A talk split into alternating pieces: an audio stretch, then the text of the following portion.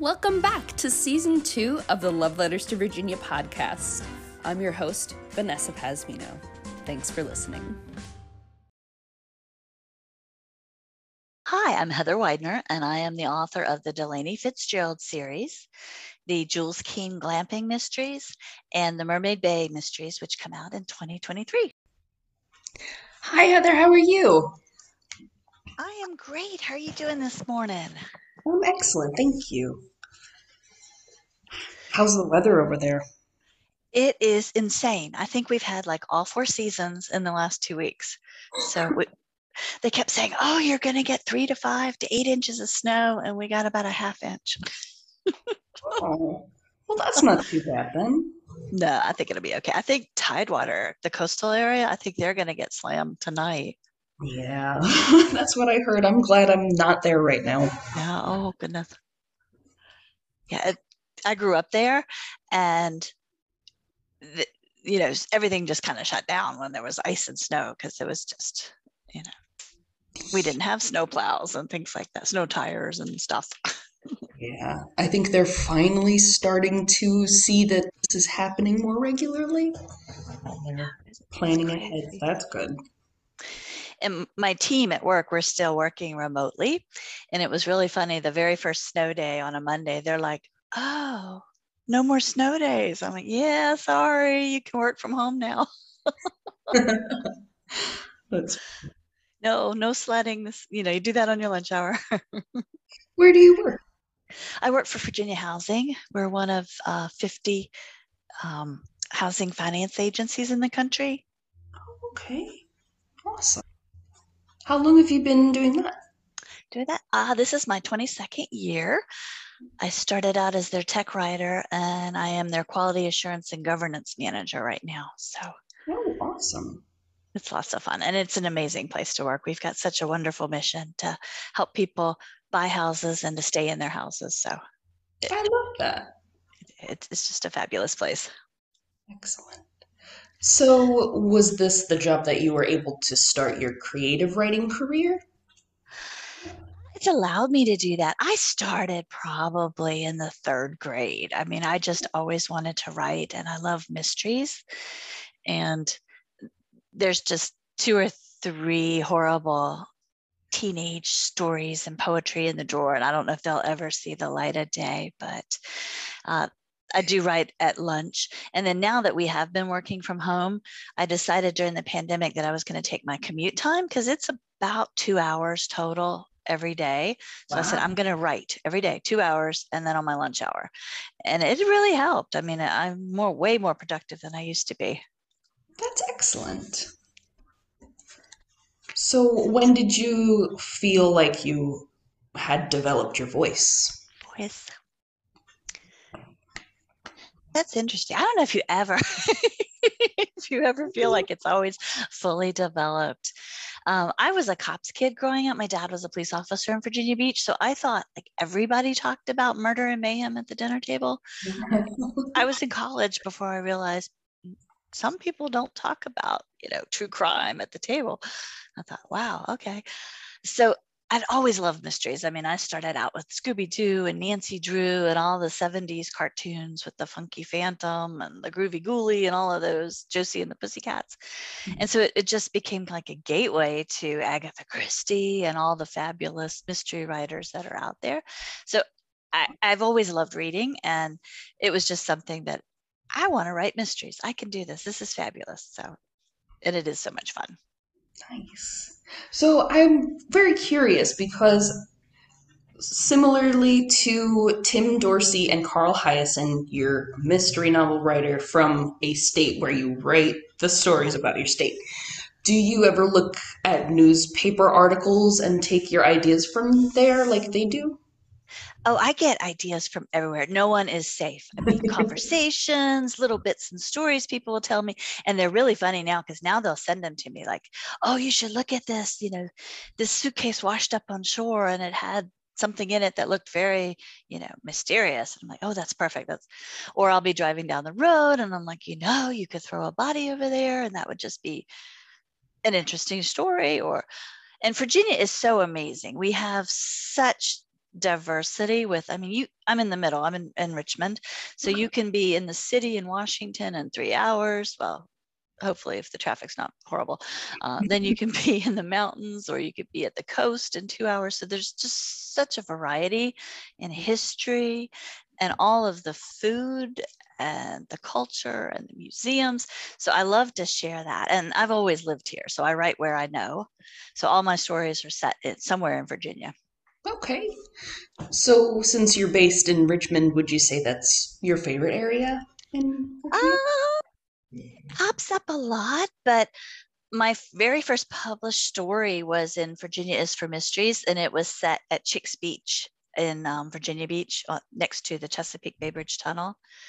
So I've done a couple in Virginia Beach. I have a new series in the Blue Ridge Mountains. It's a glamping series, and so that's up near Charlottesville.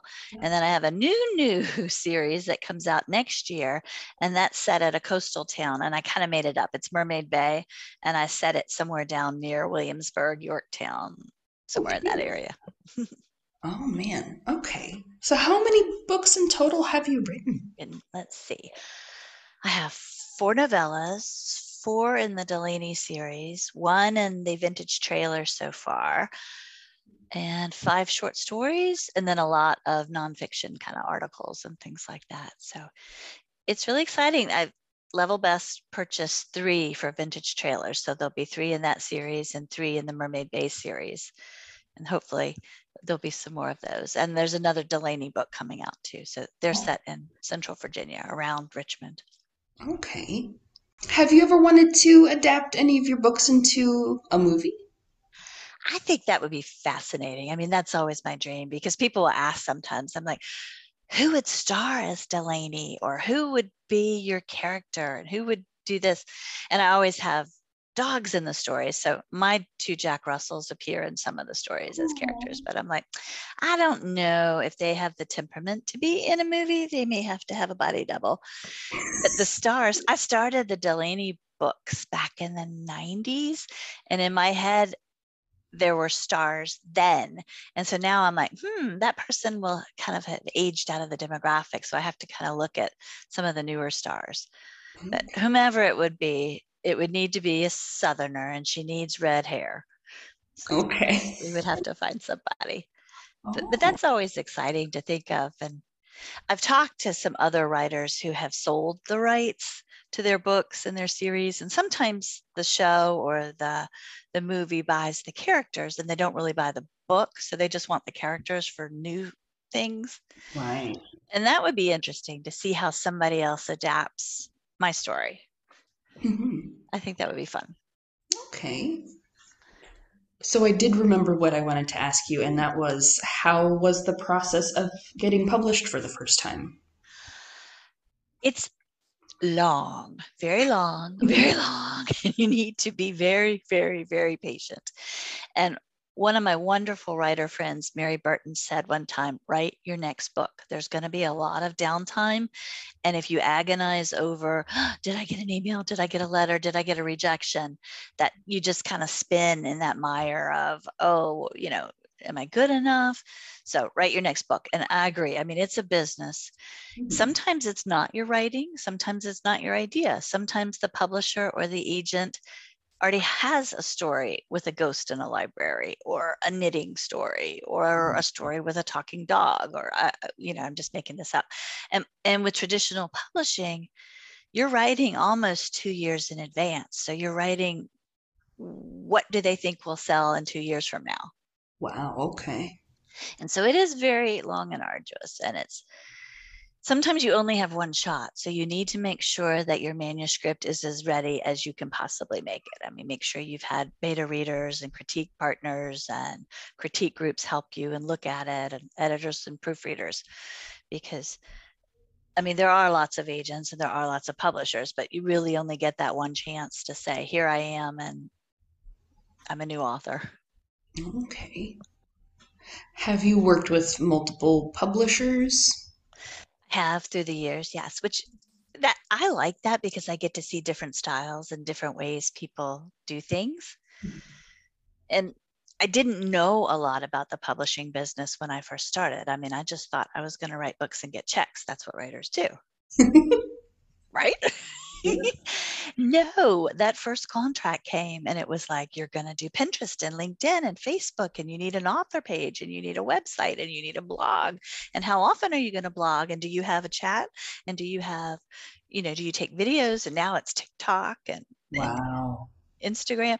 So you do have to balance this because you need to be a part of the writing world and you know, interact with readers, but you need to write your next book too. Mm-hmm. Wow. So, where in Virginia Beach did you grow up? I grew up in Kempsville, downtown Kempsville. Oh. And I went to Virginia Wesleyan and I went to ODU for a while until I got married and moved up here. And let's see, yeah, Kempsville High School. Go Chiefs. so, I always ask everyone the same question How do you recognize someone from Virginia? Oh, oh, oh, oh, let's see. The flip flops come out about 60 degrees. Some of it is funny because I don't realize it, but my husband is from Pennsylvania. So Mhm. he'll say things and I'm like, what? No, because he had uh, Virginia Smithfield ham one time Mhm. and he leans over at the table and he goes, This is rancid. Why is she serving salty ham? And I'm like, honey, that's the way it is. Virginia ham is salty. Oh my gosh. He's like, something's wrong with this ham. I'm like, no, no, no, that's the way it's supposed to be. That's funny. I've never known ham to not be salty. exactly. I don't, you know, I was like, what? What are you talking about? And I, we've got a mix now in Virginia, so you'll hear it. But years ago, I don't know what you call soft drinks, but it was always Coke. It was if it was Sprite or Dr Pepper or whatever, it was Coke, and it mm-hmm. was never soda, and it was no, you know, soda was baking soda. And um, because people said, well, give me a pop, and I'm like, you want a what? Oh, yeah. Are we taking this outside or something? Oh, yeah, yeah, yeah. What is this? That's funny.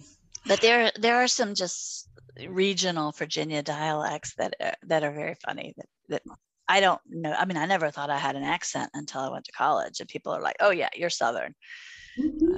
I am. Well, it's very it's very slight, but you're one of the only people I've had on the show where I feel like you have the true Virginia Beach accent. Yep, I grew up there my whole life. My family. Well, actually, we started doing our genealogy to see, you know, where we came from because I just didn't know. My Mhm. dad's side has been in Virginia Beach since 1619, so it's like we've been here a while. Wow. yeah. That's amazing. Yeah, they came over from Scotland way before because my friends kept saying, "Oh, did y'all come through Ellis Island?" And I'm like, "Oh no, no, we were here." Wow. That's amazing and very rare. Yeah, especially for the the beach area because I just assumed that you know they came in somewhere and migrated to Virginia, but they, they that's where they landed. So Do you still have family at the beach? I do. I have lots of cousins and uncles and aunts, and I miss it. I mean, I live here by the lake, and it's nice and it's beautiful, and the trees are great. And I love the rolling hills, and you can go from city to cows in 15 minutes. But I, mm-hmm. there's just Virginia Beach. I mean, there's Virginia Beach in the summer where it's crazy and all these tourists and lights and fireworks and bands and concerts and things. And it's it's more rural around here. I mean, things close up about nine o'clock, and it's it's a different world. it seems like a better place to concentrate and get work done, though.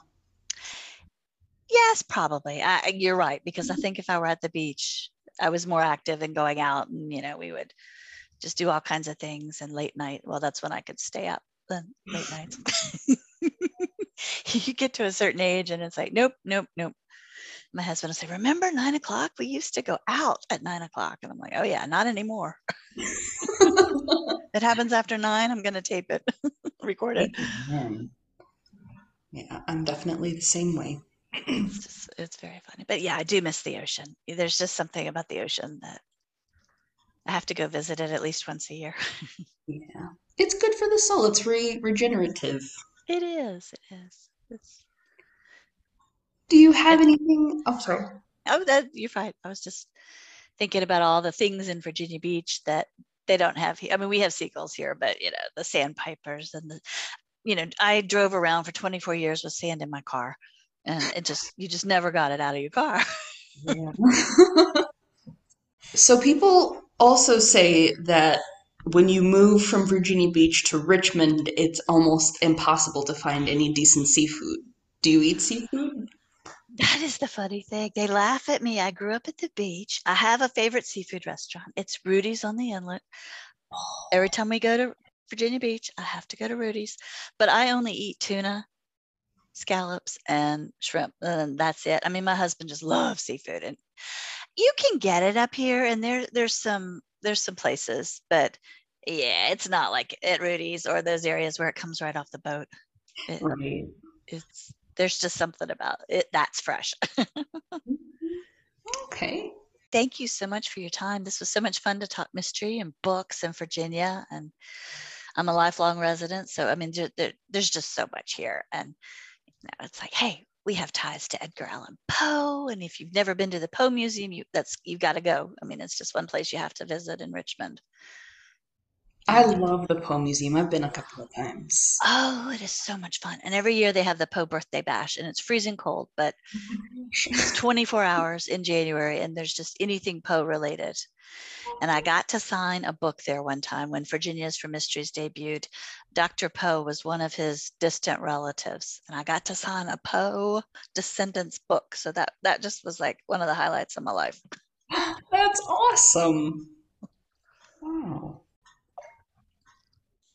That is always fun. But I yes, love so you have to come visit us in Richmond. I will. And I love mystery, so I can't wait to get my hands on some more of your books. Oh, thank you, thank you. Absolutely. And I enjoyed it, and can't wait to talk to you more about uh, social media and the video work that you do. That's so exciting. Thank you. Absolutely. I'm I'm an open book and I'm available most of the time. That's me. If it's evenings and weekends, usually work. The day gig is a lot of people will schedule things in the middle of the week, and it's like, nope, nope, I have a day gig, and Yeah. It makes things complicated. I've always had a really weird schedule, so I am by appointment only now, and that's really nice. well, that works out well. And I mean, you know, I think as much as I would never wish a pandemic on anybody, I mean, I think it was this awful, traumatic, horrible, horrible time. But we did learn some things like, you know, I can slow down and it's okay. And, you know, I can schedule things. Exactly. I'm grateful personally. Well, thank you so much for taking the time today. yes, thank you. I enjoyed it. And just Do you have a hard time coming up with content ideas for your podcast? I find that there is nothing more embarrassing than all of a sudden being stumped in the middle of a conversation where it's like, I know I had more questions for you, but I just can't remember what they are right now. And that's why I'm trying Poddex. Poddex is the best all in one podcast idea generation tool. You get everything from episode ideas to interesting conversation starters for interviews, engaging discussions for your live streams, and even social media content ideas. With this tool, you don't have to spend weeks trying to come up with content for an episode or unique questions for your guests. Just shuffle the cards and pick one at random, hit the record button, and get started. Now you can make better content, have more fun while you're at it, and get your viral moment. All with Poddex. Head over to poddex.com and use code C4C.